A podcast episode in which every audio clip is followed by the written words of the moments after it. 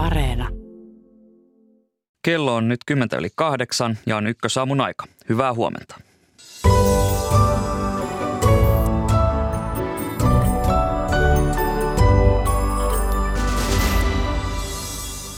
Budjettiriihi alkaa tänään. Minkälaisia odotuksia työmarkkinoilla on riihtä varten? Entä miltä työmarkkinasyksy vaikuttaa? Näistä teemoista heti lähetyksen aluksi. Ukraina kertoi eilen aloittaneensa vastahyökkäyksen maan eteläosissa. Päivitämme sodan viimeisimpiä käänteitä puoli yhdeksän jälkeen. EUn ulkoministerit kokoustavat tänään Prahassa ja asialistalla ovat ainakin venäläisten turistiviisumit. Löytääkö EU yhteisen linjan? Tätä selvitämme 25 vaille 9.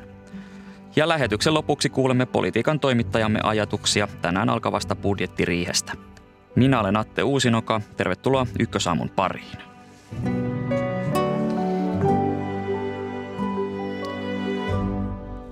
Tänään siis alkaa budjettiriihi ja tätä riihtä varjostavat niin inflaatio kuin energian hinta.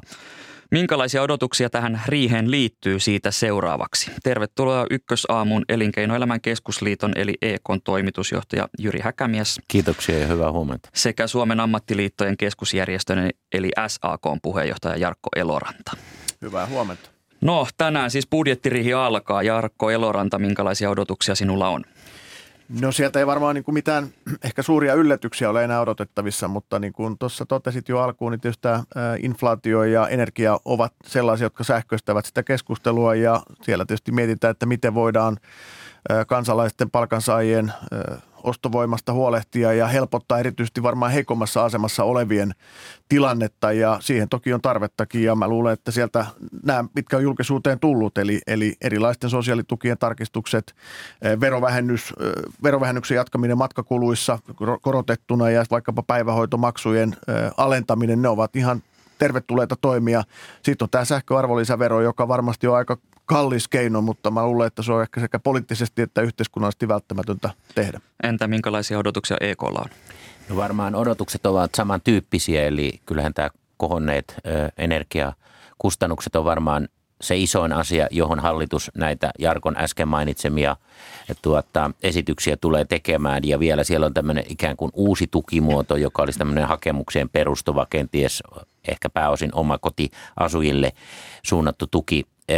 Näitä, näitä päätöksiä varmasti odotetaan, ne on perusteltuja ja ymmärrettäviä. Ehkä kuitenkin lisään sen, että itse kun edustan yrityksiä, niin myöskin yrityksille nämä energiakulut ovat nousseet ja iso joukko yrityksiä ei pysty siirtämään näitä kohonneita kustannuksia eteenpäin. Eli siellä on myöskin hyvin haastavaa.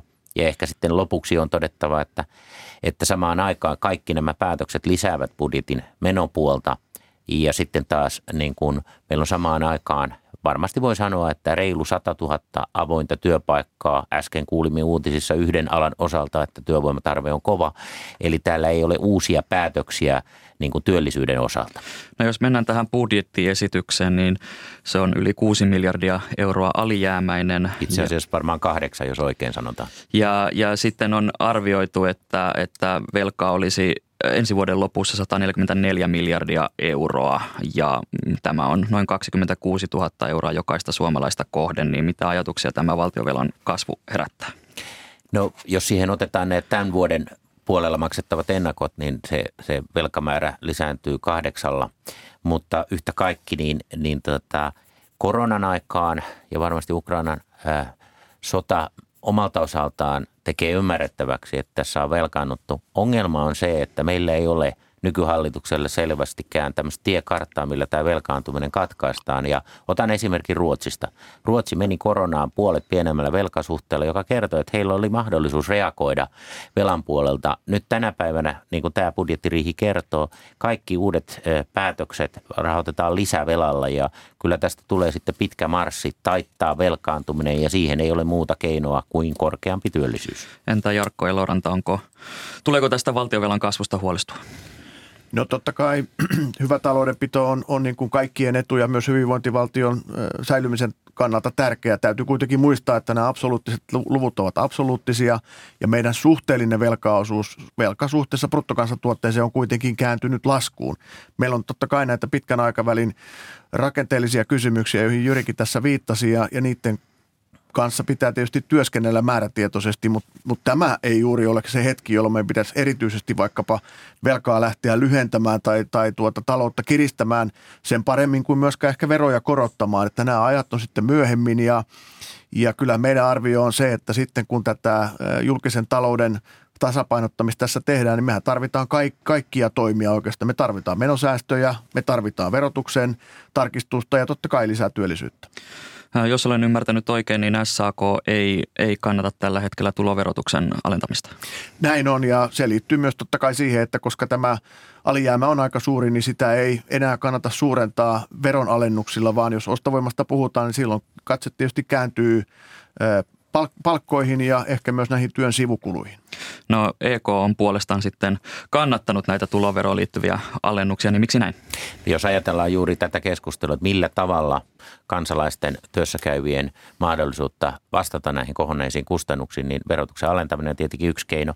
Se, se on myöskin, sillä on semmoisia lisävaikutuksia, eli kannustiloukut, siis se, että kannattaako työtä ottaa vastaan, niin verotuksen alentamiselle pureudutaan myöskin siihen, joka on siis tärkeä myöskin tulevaisuuden kannalta. Ja sitten ehkä lisäperustelu on myöskin se, että maan hallitus itse on kirjannut ohjelmaansa, että verotusta verotusta tarkistetaan inflaatiotarkistuksilla ja nyt näyttää siltä, että näin ei tapahdu. Eli jos hallitus noudattaa ohjelmaansa, niin näitä, näitä tuota verotukseen kohdistuvia päätöksiä pitäisi tehdä. No Ylen kesäkuussa haastattelemat ekonomistit ovat kommentoineet, että tuloverotuksen alentamisella voisi olla jopa haitallisia seurauksia, kun inflaatio on niin korkealla ja, ja veronalennukset voisivat kiihdyttää sitä entisestään.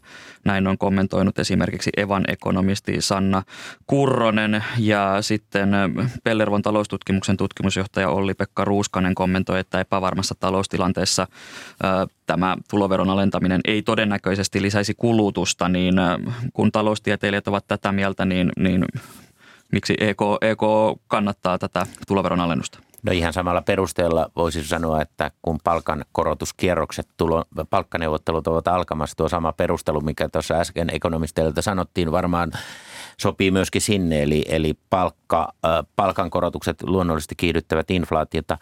Tässä on, meidän ajattelussa on nimenomaan rakenteellinen uudistus verotuksessa se, että työ olisi kannattavaa ja vain työ, työllisyys, korkeammalla työllisyysasteella me myöskin tätä velkaa tulevina vuosina hoidamme. Eli meille se on enemmän rakenteellinen uudistus kuin suhdanne päätös.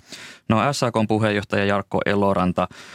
SAK on tuonut esiin tämän ostovoimasopimuksen ja sen mukaan tietyt työntekijän maksavat sivukulut palautuisivat työnantajille ja työnantajapuoli on vastustanut tätä voimakkaasti ja tämä muutoshan tapahtui silloin Juha Sipilän hallituksen aikana, niin miksi tämä ostovoimasopimus olisi hyvä tässä kohtaa?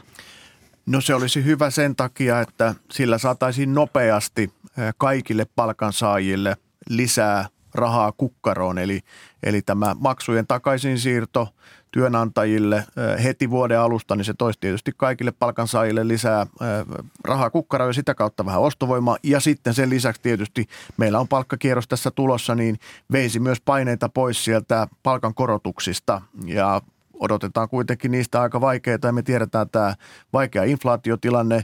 Me tiedetään myös se, että palkansaajan ostovoima, voiko sanoa, romahti tässä viimeisen vuosineljänneksen aikaa. Se oli historiallinen lähes 5 prosenttia, tämmöistä ei ole nähty aikaisemmin ja se ilman muuta alkaa sitten näkyä pikkuhiljaa myös – kotimaisessa kysynnässä ja kulutuksessa ja sitä kautta tietysti myös talouskasvussa. Ja mä luulen, että kaikki haluavat kuitenkin kasvua ylläpitää ja siihen tarvitaan kulutusta.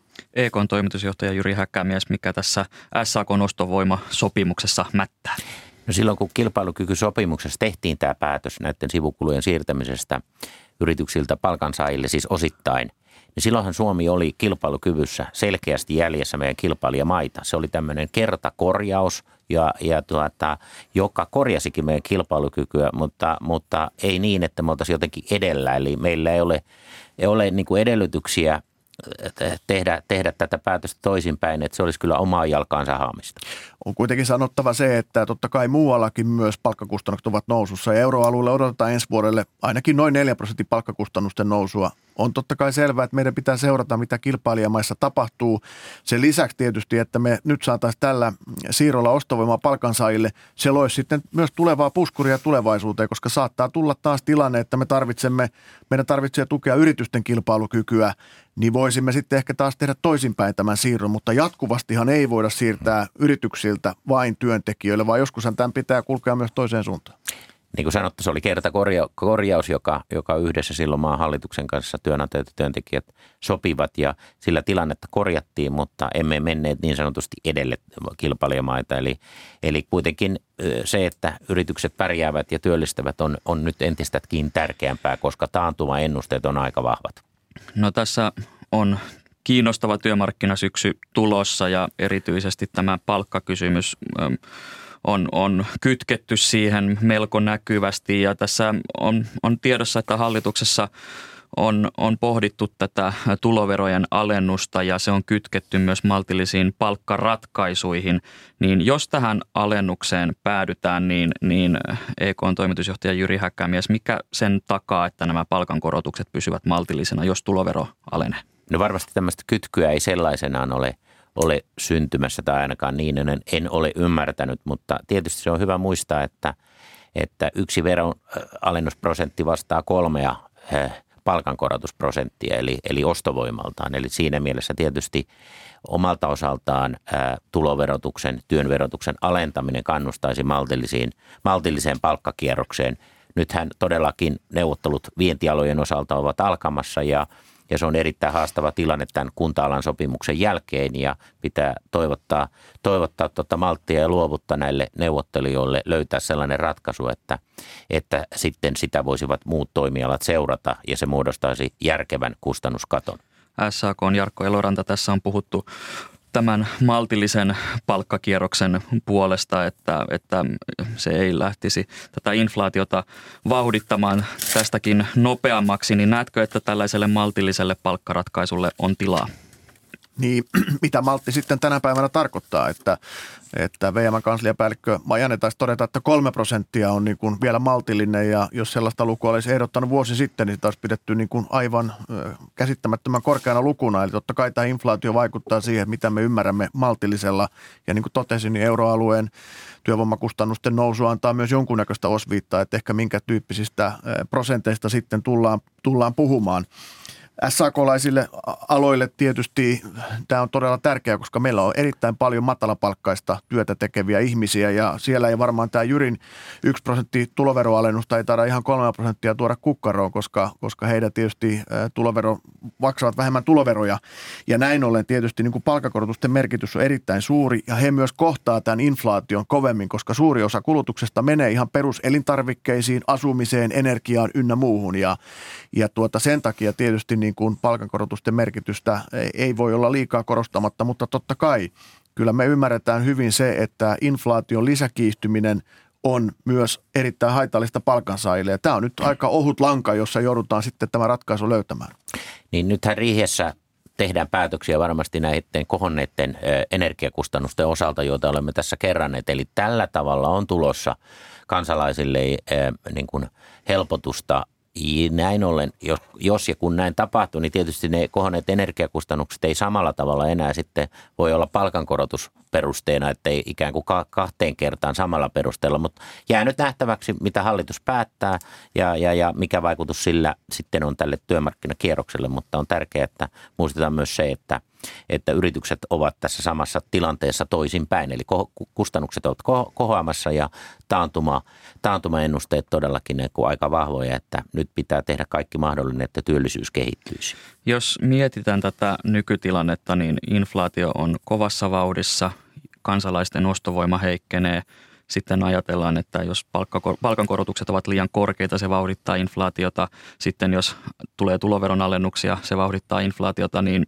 miten helppo tässä tilanteessa on edes lähteä sopimaan näistä asioista? Ei varmasti kovin helppo ja tietysti näkyvyys eteenpäin on kovin rajoitettua ja epävarmuus on suurta ja se ehkä myös sitten johtaa siihen, että mahdollisesti tehtävät sopimukset ovat aika lyhyitä, mutta joka tapauksessa tietysti sopimukset aikaan saadaan, se, se on selvä juttu, mutta voi olla, että siihen menee vielä, vielä tovi, tovi aikaa ennen kuin sellaisia tehdään.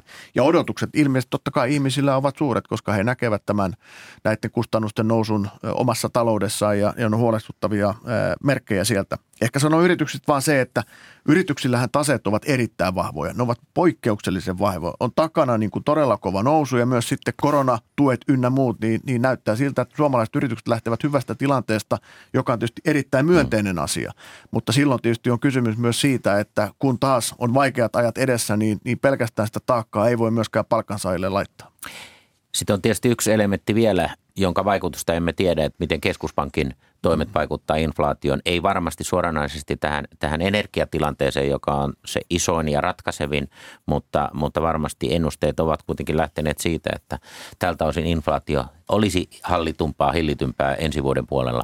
Ja jos energiasta puhutaan, niin on äärimmäisen tärkeää, että, että Suomessa energiainvestoinnit etenevät. Tänään oli hyviä uutisia Olkiluodon koekäytön tuota, käynnistymisestä ja edelleen meillä on erittäin suuri tuulivoimapotentiaali. Että nyt on tärkeää, että Suomessa, jolla on hyvin energia, monipuolinen uusiutuvan energian paletti, niin siltä osin niin tahti, tahti sen kun tiivistyy, se on, se on erittäin järkevää sekä energianäkökulmasta että huoltovarmuuden.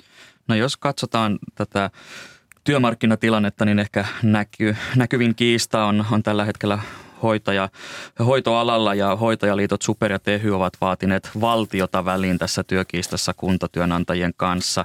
Ja kesällä tätä sovittelulautakuntaa vetäneet Elina Pylkkänen ja Martti Hetemäki, erityisesti Hetemäki on kommentoinut, että valtion ääni pitäisi kuulla neuvottelupöydässä, kun palkat siirtyvät valtion maksuun ensi vuoden alusta. Niin EKn toimitusjohtaja Jyri Häkämies.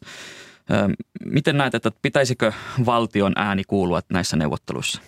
No minusta esimerkiksi kunta ratkaisussa ilmi selvästi valtion ääni kuului, mutta se kuului huonolla tavalla. Eli on varmaan epärealistista ajatella, että sovintolautakunta teki tämän esityksen, siis sen, että on yleinen linja yksityiseltä puolelta, sen päälle sitten prosentin lisä vuosittain, niin että, etteikö maan hallituksella olisi ollut siihen osuutta, varsinkin kun valtio sitten esimerkiksi soten osalta, näiden tulevien hyvinvointialueiden osalta on sitten maksumiehenä. Eli kyllä tältä osin niin, niin tota valtion pöydässä ollut, mutta huonolla tavalla. Entä SAK on Jarkko Eloranta, kuuluuko valtion ääni näissä neuvotteluissa? No kyllä varmasti tietysti viime kädessä maksajan ääni kuuluu, mutta tietysti neuvottelut pitää käydä työmarkkinaosapuolten välillä ja niinhän se tietysti aina neuvotteluissa on, että, että niillä, jotka istuu pöydässä, niillä pitää olla mandaatti tehdä sitten ratkaisuja ja mandaatti saadaan sitten viime kädessä aina sieltä, missä, missä maksaja on, on se sitten yksityinen tai julkinen maksaja. No nä, näettekö, että tässä tilanteessa valtiolla madaltuisi kynnys mennä mukaan myös muihin neuvotteluihin? No sitä pitää tietysti välttää, että, että kaikenlainen niin kuin, niin kuin valtion väliintulo ilman, että osapuolet sitten haluavat tai, tai tuota muuta, me ollaan nähty työmarkkinoilla näitä näitä äh, tapahtumia, esimerkiksi tämä Sipilän kikyratkaisu, niin se oli hyvin pakotettu ratkaisu ja sen jälkijäristyksiä tässä nyt monella tapaa sitten vielä on olemassa. Meillä on viime kerrosta 24 tuntia, jota sitten neuvoteltiin pois. Nyt me keskustellaan sivukustannuksista, että kyllähän ne aiheuttaa sitten aina niin kuin sekaannusta siellä työmarkkinoilla, että neuvotteluosapuolet neuvottelevat ja sitten neuvottelijoilla riittävä mandaatti tehdä ratkaisuja, niin siitä ne sopimukset syntyvät samaa mieltä, mutta jos puhutaan tästä hoivallan tilanteesta, jopa kriisistä, niin kyllähän valtiolla on sielläkin välineitä. Otetaan nyt esimerkkejä. Vaikkapa pätevyysvaatimuksia voitaisiin sillä tavalla helpottaa, että saataisiin avustavaa henkilökuntaa paremmin ää, tuota, aloille, niin, niin, niin sotepuolelle kuin hoivapuolelle. Edelleen sitten tuota, ulkolaisen työvoiman entistä nopeampi eh, tuota, luvittaminen. Ja kolmas on sitten digitalisaatiokehitys. On paljon esimerkkejä siitä, mitä sotealalla digitalisoinnilla on saatu aikaiseksi. Nämä voisi olla niitä valtiovallan toimia, mutta palkkaneuvottelut käydään varmasti osapuolten kesken. Pois luettuna nyt tämä kunta sopimus, jossa kuten sanoin, niin mielestäni valtion kädenjälki oli mukana tiivistetään. Jyri Häkämies, minkälainen työmarkkinasyksy meitä odottaa? Toivottavasti maltillinen ja sellainen, jossa osataan katsoa tämän, tämän tota, akuutin kriisin yli. Tähän luotan. Entä Jarkko Eloranta? No klassikolla mennään. Näyttää poikkeuksen vaikealta työmarkkinasyksyltä, mutta totta kai toivoo, että ratkaisuja syntyy. Kiitokset keskustelusta SAK puheenjohtaja Jarkko Eloranta sekä EK toimitusjohtaja Jyri Häkämies. Kiitoksia. Kiitos.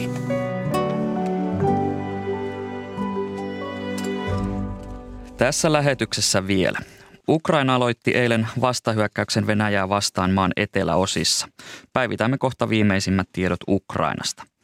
EUn ulkoministerit kokoustavat Tsekin Prahassa ja agendalle on noussut EUn laajuinen viisumikielto venäläisturisteille.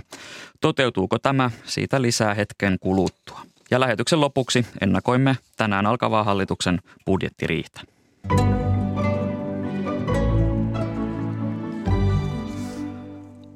Ukraina aloitti maanantaina hyökkäyksen Venäjän joukkoja vastaan Hersonin alueella, mutta hyökkäyksen laajuudesta ei ole varmuutta. Myös Euroopan suurimman ydinvoimalan vaurioita tarkastamaan saapunut ryhmä on herättänyt huomiota. Ulkomaan toimittajamme Antti Kuronen on Krivirin kaupungissa Ukrainan keskiosassa. Hyvää huomenta. Huomenta. Kansainvälisen atomienergiajärjestö IAEAn asiantuntijaryhmä saapui uutiskanava CNN tietojen mukaan eilen Kiovaan ja tämän ryhmän on määrä matkata tarkastamaan Venäjän miehittämää Saborishan ydinvoimalaa. Niin äh, mitä tämän matkan kulusta tiedämme?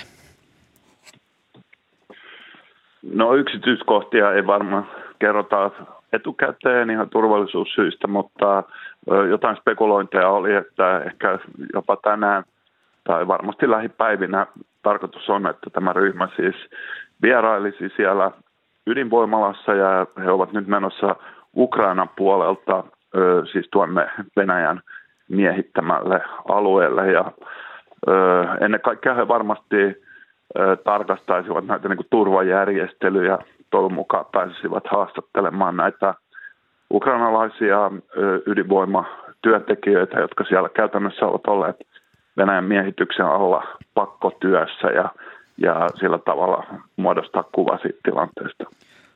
Ukraina kertoo murtaneensa venäläisten puolustuksen useissa paikoissa lähellä Hersonin kaupunkia, mutta Venäjä kiistää nämä tiedot. Niin mitä tämän vastahyökkäyksen, vastahyökkäyksen etenemisestä tiedämme tällä hetkellä? No kyllä tiedämme itse asiassa venäläisiä kanavia pitkin. Venäjällähän on hyvin paljon ö, ihmisiä, jotka keskustelevat tästä sodasta ja ö, joilla on tietoa tästä sodasta ja jotka siis tukevat tätä sotaa Venäjän puolella. Ja kyllä he kaikki, kaikki puhuvat tästä, ö, miten Venäjän joukot nyt ovat hyökkäyksenä alla tuolla Hersonissa ja että kyllä nyt vaikuttaa siltä, että Ukraina on aloittanut – tämmöisen vastahyökkäyksen. Ukraina hyvin niukasti kertoo sen etenemisestä. Esimerkiksi me toimittajat, meitä ei päästetä tuonne rintama-alueelle. Ja mm, itse asiassa vähän ennen kuin tämä vastahyökkäys alkoi, niin tuli jo tieto, että, että me ei päästä sinne alueelle. Mutta Ukraina on hyökännyt suoraan ja vallannut ainakin osa, joitakin kyliä, siis puhutaan tämmöisestä todella maaseutualueesta. Ja, ja sitten on paljon videoita, kuinka Ukraina on jatkanut nyt hyvin tiiviisti iskuja Venäjän ammusvarastoihin, siltoihin, komentokeskuksiin ja niin edespäin. Ja että kyllä tämmöinen on nyt käynnissä ja tämähän on vähän, tämä ei ole semmoinen mikään parin päivän asia, tämä hyökkäys, että tämä varmasti jatkuu.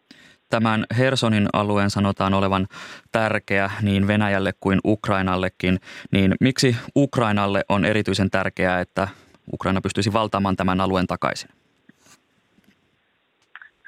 No monesta syystä. Tietysti yksi tärkein syy Ukrainalle on se, että siellä asuu hyvin paljon ukrainalaisia ihmisiä Venäjän miehityksen alla – ja itsekin olen tavannut paljon ihmisiä, jotka ovat paineet tuolta miehityksen alta ja, ja elämä on todella vaikea, rankkaa ja he pelkäävät siellä, että tämä on yksi syy, mutta sitten strategisesti tämä Hersonin alue on niin kuin tämän Niperjoen länsipuolella. Ja mikäli ja ensimmäinen askel on työntää Venäjän joukot Niperjoen toiselle puolelle, joka tekisi Venäjälle hyvin, hyvin paljon hankalammaksi, vaikeammaksi joskus tulevaisuudessa, mikäli he onnistuisivat varustautumaan hyökkäämään esimerkiksi Odessaan tai, tai muualle Ukrainaan. Ja tosissaan kun ne on saatu työnnettyä sinne toiselle puolelle Niperiokea, niin silloin Ukrainan joukot ovat myös hyvin paljon lähempänä esimerkiksi Krimiä ja voivat uhata Krimin strategisia kohteita. Brittilehti Economist kertoo ukrainalaislähteisiin vedoten, että tämä Ukrainan hyökkäys on vasta alkusoittoa suuremmalle operaatiolle, niin mitä tällä voidaan tarkoittaa? Sillä varmasti tarkoittaa sitä, että kyseessä on esimerkiksi tämä Hersonin alue on todella suuri alue ja siksi se ei missään nimessä ole mikään nopea asia, että se vallataan takaisin ja, ja sitten tämä itse Hersonin kaupungin valtaaminen on tietysti hyvin vaikea operaatio, että Ukrainahan ei halua aloittaa kaupunkisotaa siellä, vaan yrittää pakottaa tavallaan Venäjän joukot vetäytymään sieltä ja, ja, ja sitten jos tämä Herson voitetaan takaisin, niin sitten Ukrainalla on uusia alueita, joita se aikoo vallata takaisin tuolla Asovan meren rannalla Mariupolin saakka. Eli tämä on tämmöinen käänne ja pidemmän operaation mahdollisesti alku. Ulkomaan toimittaja Antti Kuronen, kiitokset näistä kommenteista sinne Ukrainaan.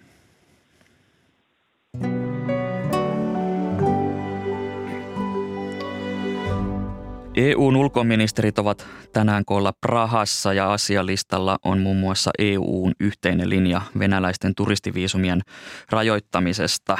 Tervetuloa Ykkösaamun ulkopoliittisen instituutin ohjelmajohtaja Juha Jokela.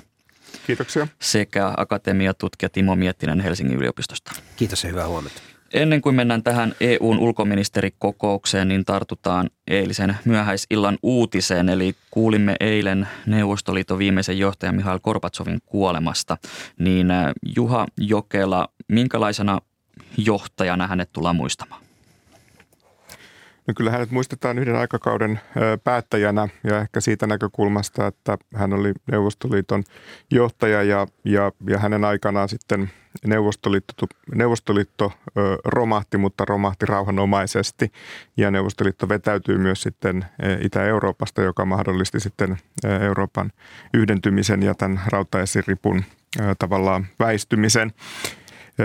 Siinä mielessä hän on varmasti meille niin kuin 70-luvulla syntyneille niin, niin sellainen hahmo, joka muistetaan liennytyksen ja tällaisen rauhanomaisen yhteistyön edistäjänä ja, ja, ja tietenkin sitä kautta myös ehkä sitten äh, osittain kylmän sodan häviäjä osapuolena, mutta, mutta tämä debatti on yhä edelleen sitten käynnissä. No tämä Korbatsovin kuolema on kerännyt paljon reaktioita maailmalta. Esimerkiksi YK pääsihteeri Antonio Guterres kommentoi, että Korbatsov muutti historian suuntaa. Niin Timo Miettinen, mikä on Gorbatsovin merkitys Venäjällä, kun juuri tuli nämä hänen aloittamat uudistukset johti tähän Neuvostoliiton hajoamiseen ja puolestaan nyt nykyinen presidentti Vladimir Putin on avoimesti todennut, että liiton hajoaminen oli suuri virhe, niin mikä on Gorbatsovin merkitys Venäjällä?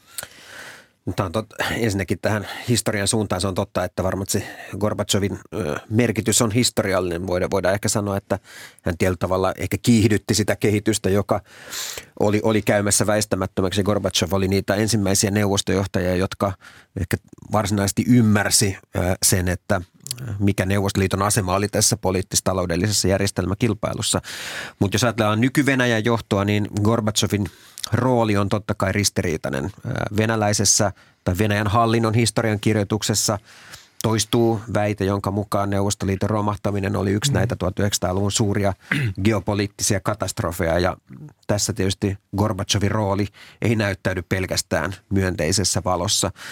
Ja voi olla, että tästä Gorbachevin perinnöstä niin tulee yksi tämmöinen lännen ja idän historian kirjoituksen mm. isoja teemoja, joissa, joissa sitten tähän symboliseen hahmoon kiteytyy monia niitä ristiriitoja, joita näiden historiakirjoitukset ja maailmankäsitykset laajemminkin edustaa. Siirrytään sitten tähän viisumikysymykseen. Eli EUn ulkoministerit kokoustavat Prahassa ja agendalla on löytää EUn laajuinen ratkaisu venäläisturistien viisumikysymykseen. Viro, Latvia, Liettua, Puola ja Tsekki ovat lakaneet myöntämästä viisumeja. Suomi on puolestaan päättänyt vähentää näiden hakemusten vastaanottoa vain kymmenesosan aikaisemmasta, niin onko tässä mahdollisuuksia löytää EUn laajuinen yhteinen ratkaisu, Juha Jokela? No tämähän on kokous, jossa käydään epävirallista keskustelua ja yritetään alustaa sitten niitä päätöksiä, jotka ovat tulossa, mutta tämä on ehkä se kaikkein keskeisin kysymys, joka on tämän päivän keskustelussa. Mä itse näkisin, että se etsitään kompromissia. Me tiedetään, että osa jäsenvaltioista, myös suuret jäsenvaltiot, Saksa ja Ranska suhtautuvat varovaisesti tähän viisumikieltoon kokonaisuudessaan ja sitä kautta varmasti tässä etsitään sitten jonkinlaista kompromissiratkaisuja. Tämä teema, joka on nyt lehdistössä ollut esillä, niin joka voisi toimia kompromissina on, on, on tämä EUn ja Venäjän välisen viisumien myöntö, viisumin myöntämisen helpottamissopimuksen ää, tota, ää, muokkaaminen siinä mielessä, että viisumien määris, myöntämisprosessit pitenisi ja niistä tulisi kalliimpia venäläisille. Mutta ainakin tämän hetken tietojen mukaan niin Saksa ja Ranska ovat muun muassa vastustaneet tätä koko kieltoa, että, että siinä mielessä kompromissin tiellä tässä varmasti pyritään etenemään. No Timo Miettinen, jos EUn kaksi suurta veturia, eli Saksa ja Ranska, ovat, ovat sitä mieltä, että tätä EU-laajuista viisumikieltoa, sitä ei ehkä kannattaisi viedä läpi, niin onko sille mitään mahdollisuuksia mennä läpi? Jos ajattelee, että mistä se kompromissi voitaisiin löytää, niin tietysti pitää ensin ymmärtää, että mistä näkökulmista eri osapuolit lähestyy sitä tilannetta. Jos ajatellaan näitä itäisen Euroopan maita ja osin myös Suomea, niin kyllähän se keskeinen mm, näky, näkökulma liittyy siihen, että tämä turistiviisumien kieltäminen erityisesti on, on ikään kuin moraalinen viesti Venäjälle, mutta se on myös osa pakotepolitiikkaa sekä sitten siihen lisä, sisältyy tämmöisiä turvallisuusnäkökohtia. Kun taas sitten ö, Saksa ja Ranska linjassa painottuu ajatus siitä, että pakotteiden pitäisi olla kohdennettuja, niiden pitäisi iskeä Venäjän taloudelliseen ja sotilaalliseen suorituskykyyn, eikä niiden missään tapauksessa pitäisi estää esimerkiksi toisin ajattelijoiden tai muuta suojelua kaipaavien ihmisten liikkumista Eurooppaan. No se, että mistä tämä kompromissi voisi tältä pohjalta löytyä, niin on hyvä muistaa, että meillä on oikeastaan kaksi viisumityyppiä, joita Euroopan unionin maat myötävät. On, on tämä turistiviisumi, jonka on tosiaan maksimikesto on, on se puoli vuotta, ää, tai annetaan puoleksi vuodeksi ää, eteenpäin – joka mahdollistaa tämmöisen lyhytaikaisen olelun, mutta jossa ei ole hirveästi ikään kuin näitä kriteerejä tai ei tarkastella, että millä syyn ihminen tulee tähän maahan. Mutta sitten meillä on näitä pitkäaikaisviisumeita, joissa tämä prosessi on huomattavasti tarkempi, mutta jotka ei ole sitten varsinaisesti Schengen-säännöstön eli EUn yhteisen säännöstön piirissä säänneltyjä, vaan jotka on kansallisen sääntelyn piirissä, jotka sitten kyllä mahdollistaa liikkumisen EU-maahan, mutta ei mahdollista liikkumista EUn sisällä. Ja Mä oon ajatellut, että ehkä näiden niin kuin kategorioiden tarkempi erottaminen voisi olla se yksi vaihtoehto, jossa se kompromissi löytyy. Eli rajoitetaan nimenomaan tätä turistiviisumipuolta, mutta sitten ää, näitä pitkäaikaisviisumia, jossa tämä prosessi on muutenkin tarkempi, niin sitä, ää, sitä niin kuin, ää, jatkettaisiin. Mm. No varmasti tämä on, tämä on yksi, yksi keskustelukysymys ja, ja, ja, ja, ja mä sanoisin, että tässä turistiviisumikysymyksessä niin on myös se ulottuvuus, että – että nyt kun tämä on osassa jäsenmaita, mukaan lukien Suomi, noussut isoksi poliittiseksi kysymyksiksi ja nimenomaan tämä moraalinen puoli, ää, kansalaisten kokemukset niin kuin säteilevät selkeästi poliittisen johtoon ja heidän täytyy ottaa se huomioon, niin tässä on tietenkin ollut myös se riski olemassa, että, että Schengen-maat alkavat sitten yksipuolisesti evätä muissa Schengen-maissa myönnettyjä turistiviisumia näiden venäläisten pääsyn maahan. Ja tämä nostaa oikeastaan sen, sen tota keskustelun painoarvoa ja sitä kompromissihalukkuutta varmasti EU-jäsenvaltioiden puitteissa, koska varmasti kenenkään jäsenmaan intresseissä ei ole se, että Schengen-alue, joka nyt jo tässä – viime vuosina siirtolaisuuskysymyksen ja pakolaiskriisin, niin sanotun pakolaiskriisin seurauksena on natissut liitoksista kohtaa nyt sitten lisää, lisää haasteita. Ja mä sanoisin, että, että, että tässä varmasti tämä keskustelu, joka käydään, niin, niin, niin tänään tulee olemaan merkittävä. Ja, ja sitten on tähän pakotepolitiikkaan liittyen myös sitten sellainen ulottuvuus, jota muun muassa Suomesta tullessa äänenpainossa on pidetty esillä, että, että tämä viisumikysymys saattaa myös sitten ennemmin tai myöhemmin jälleen palata agendalle, koska nyt tässä EU-pakote, pakotetoimissa on ehkä näillä talouspuolen, energiapuolen pakotteilla saavutettu jo tietty tietty tota, raja, jonka yli on vaikea mennä. Ja jos nyt sitten vaikka Ukrainassa tapahtuu jotain sellaista, joka edellyttää responssia EUsta, niin tämä viisumiasia on tällöin sitten tietenkin nopeasti keskustelussa. Tämän Venäjän hyökkäyssodan aikana on puhuttu, että EU on yhtenäisempi kuin äh, liki koskaan, niin miten isosta asiasta on kyse, kun puhumme näistä viisumi, mahdollisista viisumikieloista, että repiikö tämä asia EUta?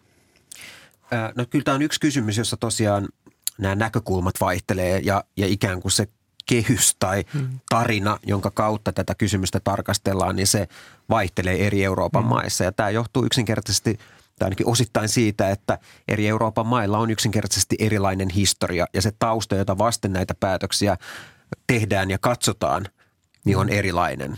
Viron ja Saksan – ulkopoliittinen historia on, on, on mm-hmm. huomattavan erilainen. Ja Saksassa tietysti kysymys tästä niin kuin kollektiivisesta syyllisyydestä, sen suhtaudutaan hyvin eri tavoin kuin mu, muissa, muissa maissa. Yksi, yksi niin kuin menestystarina Saksan toisen maailmansodan jälkeisen elpymisen taustalla oli nimenomaan se, että tällaista kollektiivista syyllisyyttä ei harjoitettu.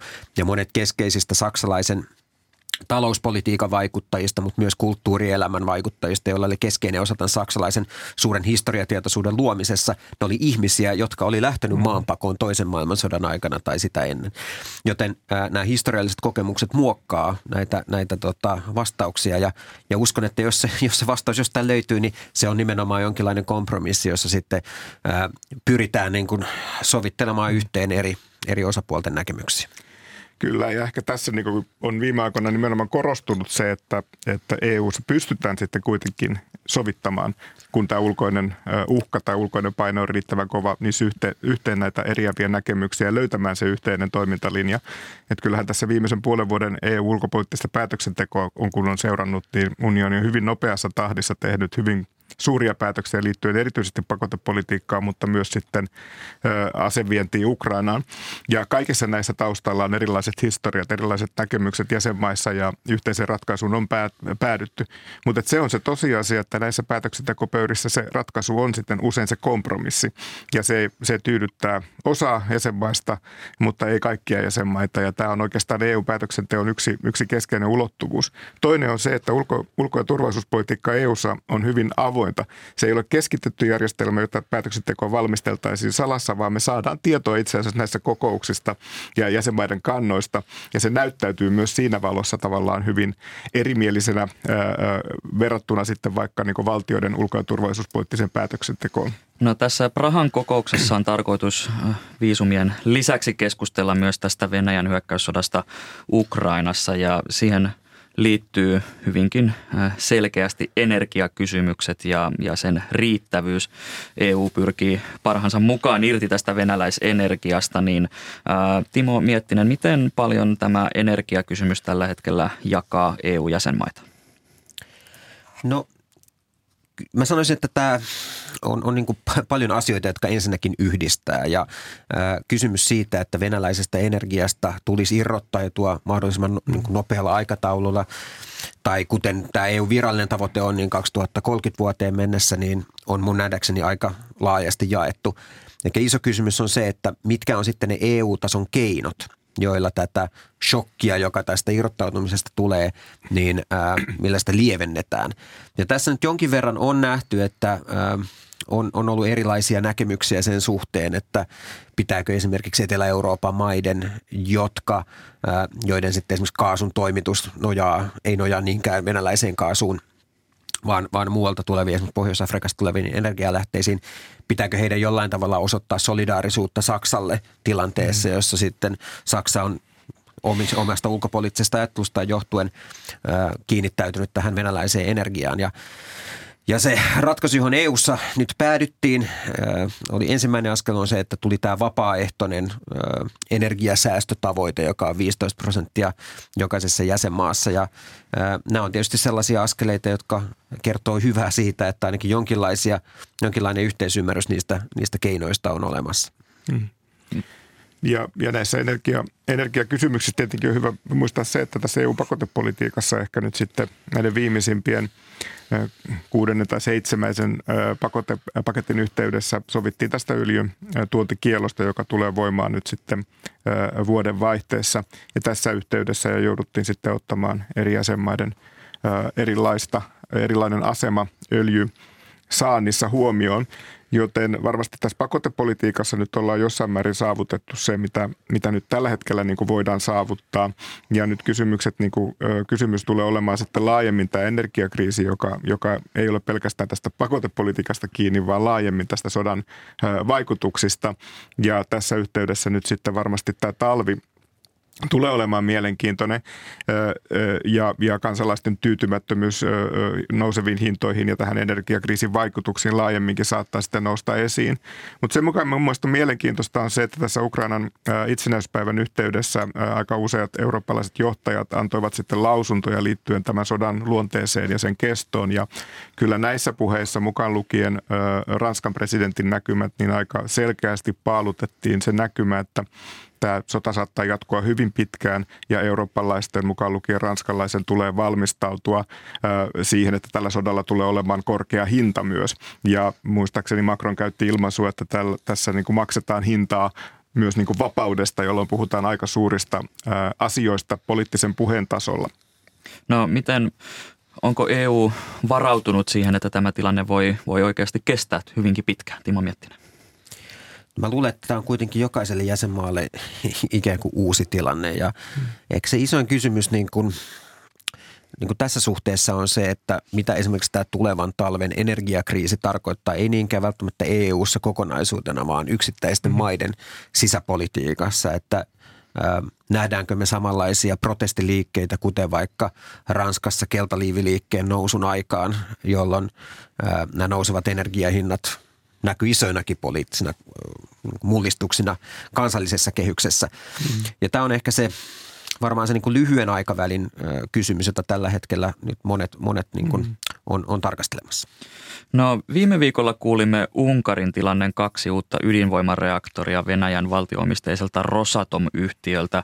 Ja Rosatom on tuttu myös Suomessa tämän Pyhäjoen ydinvoima hankkeen takia. Ja Pyhäjoella tämä yhteistyö kuitenkin kaatui tämän hyökkäyssodan alettua, niin Juha Jokela ulkopoliittisesta instituutista tämä Unkarin päätös, sotiiko se EUn linjan kanssa, eli vesittääkö se tietyllä tavalla tätä EUn Venäjän vastaista linjaa?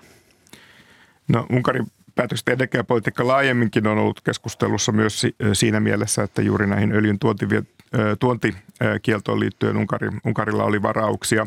Ja tietenkin tämä energiayhteistyö nyt sitten Venäjän kanssa tilanteessa, jossa Venäjä käy hyökkäyssota Ukrainassa, niin, niin, niin nousee keskusteluun ja, ja herättää kysymyksiä.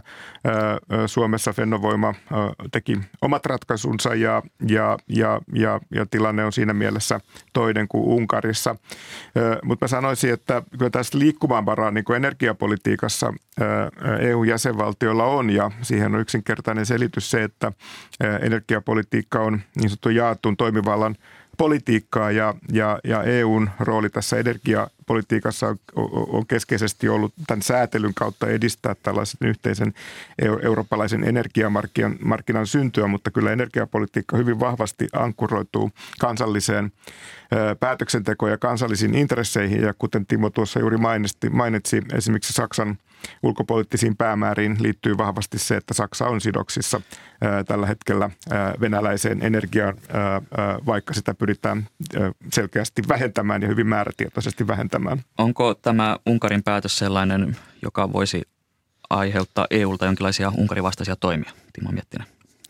No Unkarille tosiaan jo myönnettiin vapautus tästä öljypakotteista osana tätä kuudetta pakotepakettia ja Mä luulen, että tämä nyt niin kuin on, on sellainen tilanne, jonka suuri osa jäsenmaista yksinkertaisesti vaan tällä hetkellä hyväksyy, että Unkarille annetaan eri vapauksia ää, sen nojalla, että oli aito riski, että tämä öljypakote kokonaisuus olisi kaatunut kokonaan. Ja, ja nyt kun näitä kiristyskeinoja kuitenkin loppujen lopuksi konkreettisesti on aika vähän, mitä tulee tämän tyyppiseen kansalliseen päätöksentekoon EUn tasolta, niin – mä luulen, että tässä nyt pikemminkin pyritään vaan elämään tämän tilanteen kanssa, eikä, eikä niinkään keksimään Unkarille ää, mahdollisia kiristysruuveja. Mm. Kiitokset keskustelusta akatemiatutkija Timo Miettinen Helsingin yliopistosta sekä ulkopoliittisen instituutin ohjelmajohtaja Juha Jokela. Kiitos. Kiitos. Hallituksen neuvottelut ensi vuoden talousarviosta eli budjetista alkavat reilun tunnin kuluttua, kun hallitus kokoontuu säätytalolle. Paikalla budjettiriihen alkua seuraa politiikan toimittajamme Tuli Kukka de Fren. Hyvää huomenta. Huomenta. No minkälaisessa poliittisessa ilmapiirissä tämä riihi käynnistyy? Ministereitä ei ole näkynyt kuin yksi kävelemässä sisään. Sen sijaan säätytalon edessä on liuta mielenosoittajia, joiden kylteistä ja kyselin äsken, niin mielessä on huoli siitä, että pöydällähän on riihessä nämä toissa vuoden puoliväliriihen leikkauslistat, jotka osuisivat työntekijöihin, työttömiin, muun muassa palkkatukeen. Siellä on mielenosoittajan huoli pienituloisista tässä hintojen nousun keskellä ja eniten näyttäisi olevan heitä, jotka on huolissaan siitä, että hallituksen ilmastotoimet vesittyy nyt, kun huomio kiinnittyy niin vahvasti energian hinnan kompensointiin. No Marinin hallituksen budjettineuvottelut ovat olleet kestoltaan vaihtelevia.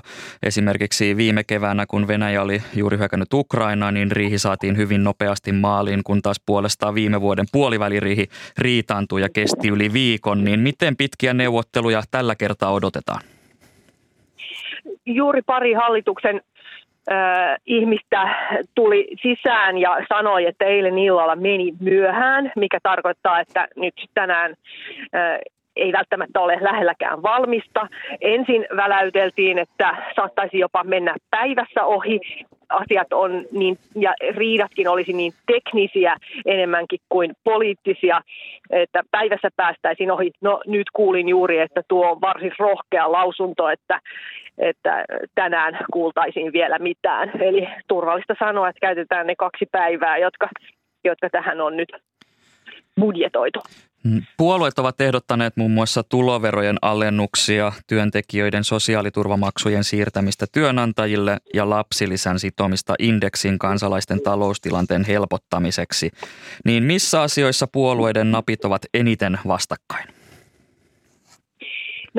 Kun hallitusryhmiltä kysyy, niin tyypillinen vastaus on se, että muiden ryhmien ehdotukset nähdään ideologisina ja, ja omat järkevinä. Täällä on esimerkiksi, kun miettii sitä, että kelle nämä kovien hintojen nousun kompensaatiot pitäisi kohdistaa, siitä on eri näkemyksiä, että kuka tarvii sitä eniten. Esimerkiksi SDPltä, keskustalta on tullut viestiä, että keskituloisiakin pitäisi tukea. Sitten vasemmistoliitto ja on katsoo, että erityisesti pienituloisia pitäisi tukea. Ylipäänsä tässä nyt on hankala tilanne siinä, että, että just tähän mainitsemaasi yli viikon venyneeseen tappeluun, eli puoliväliriiheen, kun viitataan, siellähän sovittiin yli 300 miljoonan leikkauslistasta, mutta tällaisessa tilanteessa, jossa energiayhtiöt vaatii tukea eri tavoin, joka voi mennä miljardiluokkaan, niin hallituksen voi olla todella vaikeaa poliittisesti raapia kokoon tällaisia pieniä leikkauksia sieltä täältä, kiristyksiä sieltä täältä, kun toisella kädellä sitten näitä energiayhtiöitä voi olla tarve tukea aika massiivisillakin summilla. Oppositiossa ollaan huolissaan valtion velkaantumisesta ja oppositio on myös pelännyt sitä, että tästä riihestä tulee niin sanottu vaalibudjetti. Niin onko tällaisesta vaalibudjetista mitään viitteitä? Aina sanotaan, että vaaleja edeltävä riihi on tietynlainen vaalibudjetti, että siinä mielessä viitteitä on ja juuri tuo, minkä sanoin, että nyt paine erityyppisille hinnan menojen nostoille, niin se kyllä on olemassa.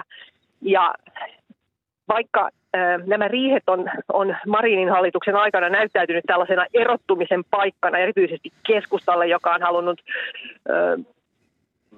vasemmisto ja vihreän hallituskumppaneen heistä erottua niin kuin tällaisena tiukemman tulokurin puolueena, niin voipi olla, että että tällaiseen vaalibudjettiin sitten kuitenkin mennään, että paineet tukea näiden inflaation aiheuttamia kärsimyksiä sitten kuitenkin menee tämän, tämän säästölinjan edelle. Politiikan toimittaja Tuli Kukka Devren. Kiitokset näistä kommenteista ja mukavia budjettipäiviä sinne säätytaloon. Kiitos.